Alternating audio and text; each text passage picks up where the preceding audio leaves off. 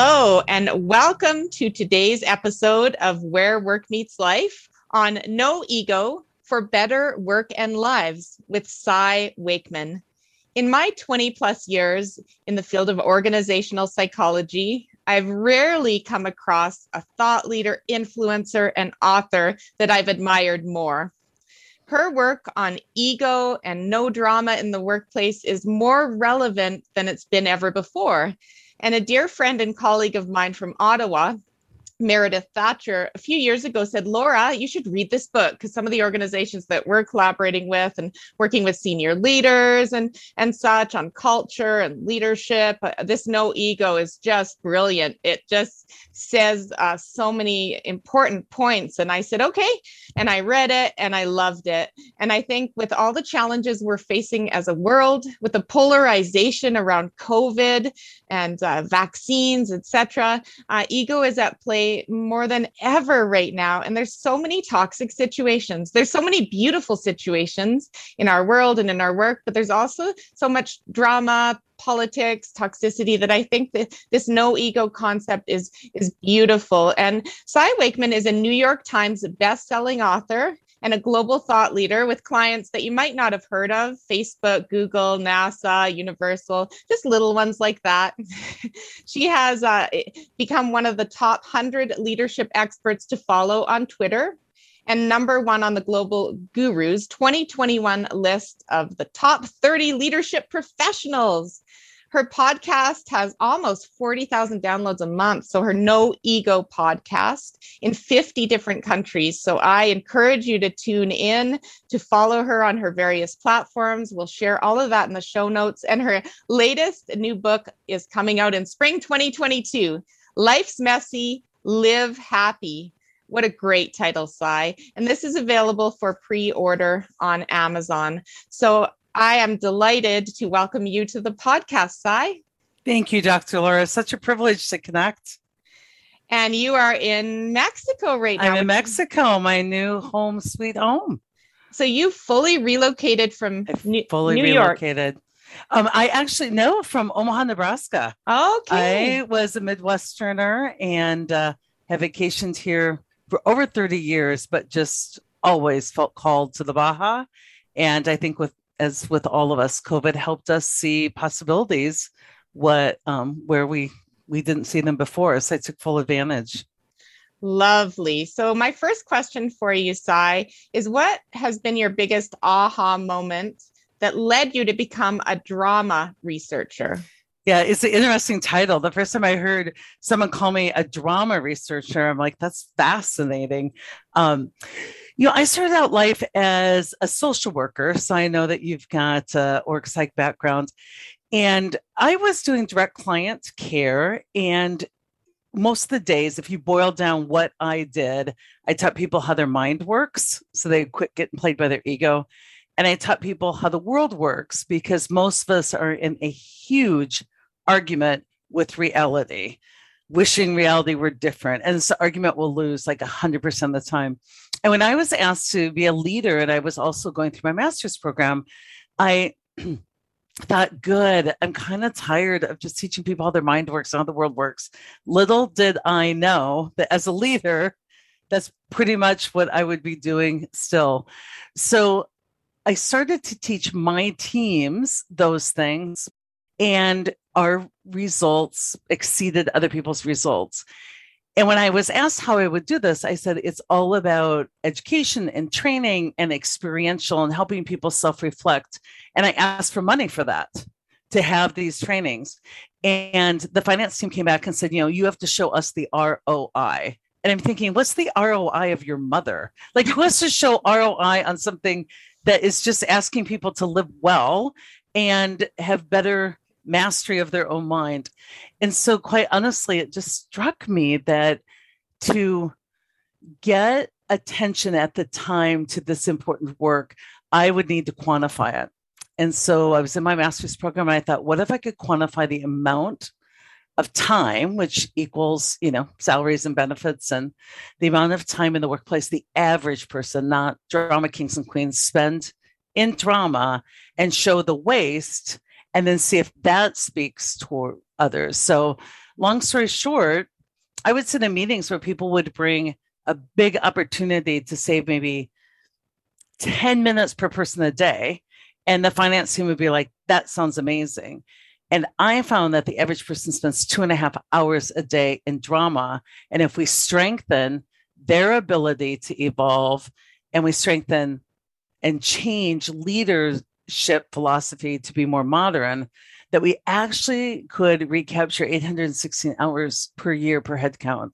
And it seemed like an amazing opportunity to me, but I needed to put it in their language. That that's amazing. And it's what really uh, an aha moment to hear two and a half hours a day. Do you think the pandemic has altered that to be more or less in any way? You know, so it's interesting because people tend to attribute their drama to external circumstances. And I know that it is not your reality, it's the story you create about your reality. And so a lot of people expect if I didn't have to deal with colleagues, I didn't have to deal with, you know, other departments. And I, you know, was lucky enough to um, be able to work from from home, drama would decrease. And we just um, have finalized some work and um, in for a few people, a few groups of people, drama decreased. Um, we found um, that people of color have fewer microaggressions, that women enjoy not just, I don't want to stereotype, but but many women who are also um, more responsible for caregiving in the home. Um, like the flexibility and the convenience. So there's a bit of drama that just comes from overwhelm and trying to get everything done in an kind of external world where things don't fit, that bit of stress um, has decreased. But here's the thing about drama wherever you go, there you are. The main producer of drama is you. And so we took ourselves home. And so maybe my focus was on the IT organization, what idiots they are. Now it's just on someone in the government, or maybe it was about my colleague. Now it's my neighbor who will or won't wear a mask. It's like we will find a way to project our um, our world so that um, that that we don't have to transcend and move on. And and we know this to be true. I used to start a college class that I taught, and I would put a little speck of paper on the lens of the projector and of course it would project like it looked like something was on the screen. And while i was just talking casually i would point to someone in class and say can you jump up and figure out what's going on? Why there's that spot on the screen um, while i get things set up? And they always went to the screen as if that's where it was. But the spot was on the projector. We tend to always go to the screen the external world and to fix that rather than looking at the the um, the mark in what's being projected. Um, and i'm so grateful for that knowledge because most organizations fix want to fix all the external ways things fit together and they're just fitting how um, egos should fit together differently. And here egos are meant to divide us. They don't fit together differently. So no matter what culture work you do what work you do if you haven't helped people evolve and you know transcend polarity and accept impermanence and just all those great practices that move us beyond ego no matter what you do in that cultural environment it will only create a pseudo culture Gotcha. And that analogy is, is a great one with the projector. I'm going to remember that one. Uh, so, it, essentially, a lot of this is about what we can do internally, and all of us um, have an ego, right? And it's a matter of how it's much- not a bad thing. We just need to know about it. Yeah, so I which brings me to the book No Ego and the title No Ego. Is it realistic to have no ego when we're all born with one? So that's my question. Yeah. So I've been asked that before, and and it's probably um, you know not realistic that we're all going to turn into you know Buddha or um, you know become permanently enlightened. There are a hundred moments a day when we see a shift in our perspective, where that actually is a moment of um, being enlightened. Um, but uh, so I don't think it's no ego is probably the right goal Um, but I would tell you, I work in my own organization that's pretty close to, we have egos. So it's not ego free, but we are no ego in that we um, work diligently to notice and acknowledge and bypass our ego so that we can use all of our intelligence instead of the most primitive part of our brain as we walk through the day. That is wonderful. And again, back to that two and a half hours, uh, that can be used for such important innovation and creativity and, and what the world needs more of to navigate this complexity. And so I think that No Ego, How to Cut the Cost of Drama and Entitlement and drive big results is a fantastic title. I have it on my desk right I there. Love it. It's not signed. I'll have to come to Mexico to get it signed. I was going to say you're welcome here. um, but again, I, I am delighted uh, by this book. Now, who do you think should read this book, and who is your next book for? So, um, this book I really meant for leaders and emerging leaders and HR, people that support um, some traditional leadership philosophy, because what I really do is show not only just how much time and um, we spend in drama, which is emotional waste, is that the way we address waste in the workplace is through a better process. And the way we need to address emotional waste is through a better mental process. And here's the challenge once I identif- identified the sources of ego, right? And there's five main sources of ego. I looked at traditional leadership programs and asked myself, do they fuel drama? Or do they diffuse trauma? Like, do they even have a chance of working? And what I found in many cases is that our leadership practices that we're promoting fuel drama, and we need to modernize those we really need to um, update those. So i really challenge things like we've taught change management for years like change is hard. What we found in our research is is only hard for the unready and our current approach ensures that more people will be unready more often. And so it's um, it just gives people great techniques one to think about these topics differently and then tons of good processes mental and organizational I don't just point out the problem. I say, and here it could be a different way. Exactly. And full of stories, examples, um, cases. So, a really great book. And your next book, uh, tell us who that oh, is meant for. Yeah. So, over my whole career, I've been asked, like, you know, Cy, you seem to not just teach this stuff, but in your own life, you you live it. Like people who hear my stories know that um, my life's been messy and I'm able to live in a state of contentment or happiness. And so my book's called Life's Messy, Live Happy. It's not be happy, it's live happy because it's all about how we live that determines our level of um, contentment. And this has lots of personal stories. It's a very, um, it's a personal book, but it talks about our human condition. And as I've learned to these very important illusions that I've been under and how to move through those. And I really think people will relate um, at any level um, mm-hmm. as leaders or um, employees, but mostly just as humans. It's really a book to help humans understand everything from gratitude to how the need to be chosen gets us pursuing things that even we don't want because we never ask yeah. ourselves yeah, we're jumping through other people's hoops or hurdles. So there's so many external pressures, and uh, being a high achiever, which uh, you and I yeah. are, right, and many people are in our networks. It's it's all about the next success versus living in the in the present. Yeah, and there's a lot of people that overfunction that I work with, and they're like, you know, I make things happen, and I've accomplished all I've wanted, and I'm like, awesome, you got half of life right, you mastery.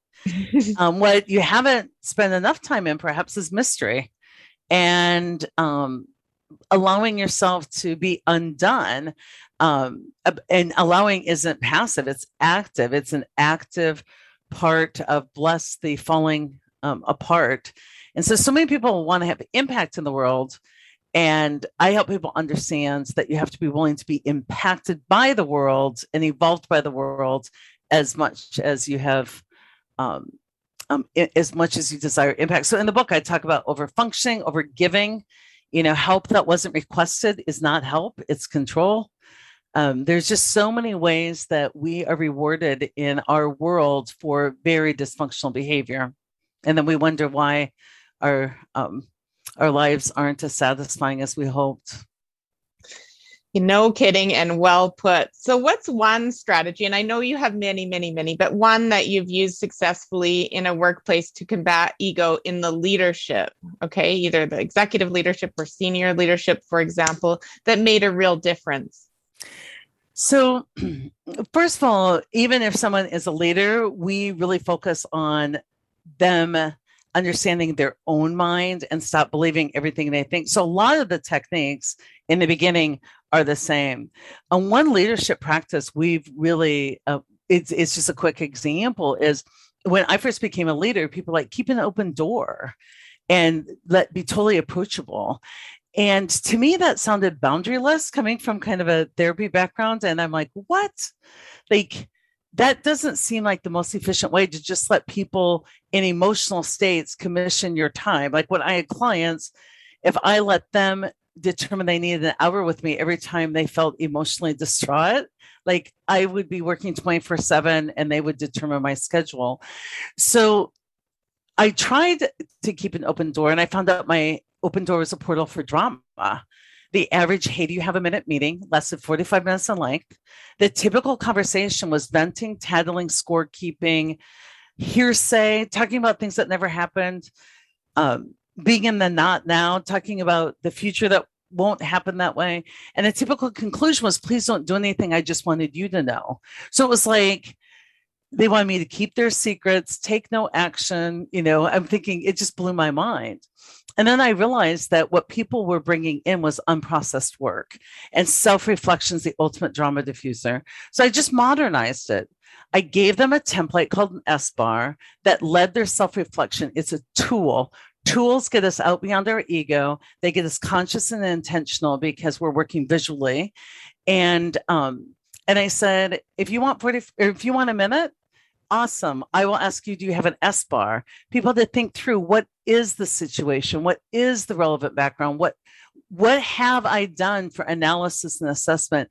And then how can I be mentally flexible? What are some um, different recommendations, plural? And then when they brought it in, we've got something very concrete to coach on. But when it's just left in your head and you're trying to coach, people just skim through. They're like, well, what about this? And like, well, I got to take you back five years. It's like we're just skimming. Most of our leadership conversations are skimming because we haven't put anything on paper. Like Byron Katie says, put it on paper. All war, all conflict, all stress belongs on paper. And so that's my um, way of doing that in the workplace. And it adding these tiny daily disciplines is so important because leaders tell me I'm exhausted from the conversations we're having. And when you're in an exhausting conversation, David Whyte talks a lot about this, the poet. You need to end the conversation you're in, just end it and start a new one and that's what we're not doing enough right now in leadership is we are involved in conversations that have been happening for 30 years they're exhausting we're not making progress we need to stop and start a better conversation Wow, we sure do. And Byron Katie, the, so the Loving What Is book, I have that on my shelf. Really admire that. And yeah, I can see a lot of your ideas and strategies really resonating for all of us, not just leaders, not just formal leaders. And I really admire what you're doing to make it practical and the paper idea. Yes, write it down. Come with, you know, that thought and solutions, not just emotion. There's so much that's emotionally driven, isn't there? It, it really is. And we believe that our emotions, well, first of all, our true emotions have profound found wonderful, incredible information for us. Most of the emotions we're experiencing that we think are our true feelings are from our stories we create about our interactions with the external world when we're looking through the lens of ego it's a very distorted view what we need to do is disconnect from the external and use our breath to get internal and really get in touch with what we really are feeling and then sit with that feeling until it tells you its name. And so on the external, we name things too soon, instant judgment. I know what this is. But on the internal, we don't often sit with things to give it the um, specific name it deserves. Beautiful. And hopefully, with this rise of the hybrid workplace, which is one of my specialty areas, I'm re- really hoping that having, you know, some of your days flex where you're working from home allows more cushions of time to, for reflection, for meditation, mm-hmm. for journaling, for going for a walk in the middle of the day. Through the pure remote context of the pandemic, we saw that people weren't doing that. They were at their computers on Zoom constantly. But, Cy, do you think that people will start opening up a bit of time to practice? Uh, more of these uh, wellness and reflection activities, or do you fear that it's going to continue being go, go, go, regardless of where you're working from? Yeah. Um, I believe that the ego will fight um, self reflection. So, self reflection, you know, venting is the ego's way of avoiding self reflection. And self reflection really can be death of the ego. So here's what I saw like during the pandemic and now is instead of looking at what has my busyness covered up for me, and now that I have open space, we recreated the busyness. And so I think that the best thing people can do is really look at how do I want to curate my life for the long term? And what are the habits and dedications, not just when I have time, that I will commit to? Because we defer our happiness. We're like, well, I'll be happy when work is done, or I'll be, you know, um, I'm going to work really hard and then retire. And that is the the ego's kind of um, you know, the ego's work. It's the fool's, it's the fool's um journey, right?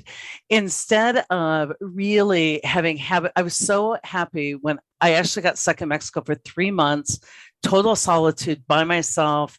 Um, in beginning, no internet, like no, like off the grid, and the airports weren't open. And um, I thought, you know, I can go through this as a prisoner or as a monk same three months. And I chose to go through as a prisoner. And I said, so often I'm like, this is why I practice. This is why, because it revealed my relationship with solitude. And the pandemic revealed for me my relationship with uncertainty. And I'm glad to report it was pretty, it was a pretty good relationship because I'd had some of these habits and dedications in place. I think the pandemic has revealed to many of us the actual state of our well-being mentally our brain health. And my hope is is that with that revelation that people get very intentional about um, what they want to curate in their own lives because it's not about anything outside of you. It is about your habits and dedications. Absolutely. It's what you do on a daily and weekly basis i always say. So when it comes to children is my next question. What do you wish children would be taught at an early age about ego and about this whole self-reflection piece. You know it's so funny because our culture is all about like what do we need to teach kids? And i'm like their natural state is innovation and collaboration and play. And that's what usually in adults it's like i'm having to undo more than do so with kids, I think it's more about just not negating what they come with. It's about helping them just understand how their mind works and um, how the world works with some simple tools. Um, you know, even if we taught them one simple question, like, is that true? Can I possibly know that for sure? What do I know for sure? And in that way, let them understand that they are not the thinker, they're the ones being thought, and that they're the observer of their thinking. And I think if whenever someone's stressed, if we could just ask them, like, is it true? Can you mm-hmm. absolutely know it to be true? What do you know for sure? That loosens the ego's grip and it opens up so many more possibilities. And then they'll move through the world differently and get reinforcement that doesn't serve the ego, it serves um, curiosity and discovery and possibility. Beautiful. Well put. And your other question I like, I think it's how can this situation turn to great or how can yeah. it become great? If you were great right now, what would great look like? Because yeah. a lot of us justify our toggling down in our human behavior because of what's happening externally. And so, um, why do we outsource our emotional well being? Why do we outsource the um, possibilities in our own responses? Well, they did this, so I will you know, I'm going to respond in kind. Um, and instead ask myself, what would great look like if I were great right now?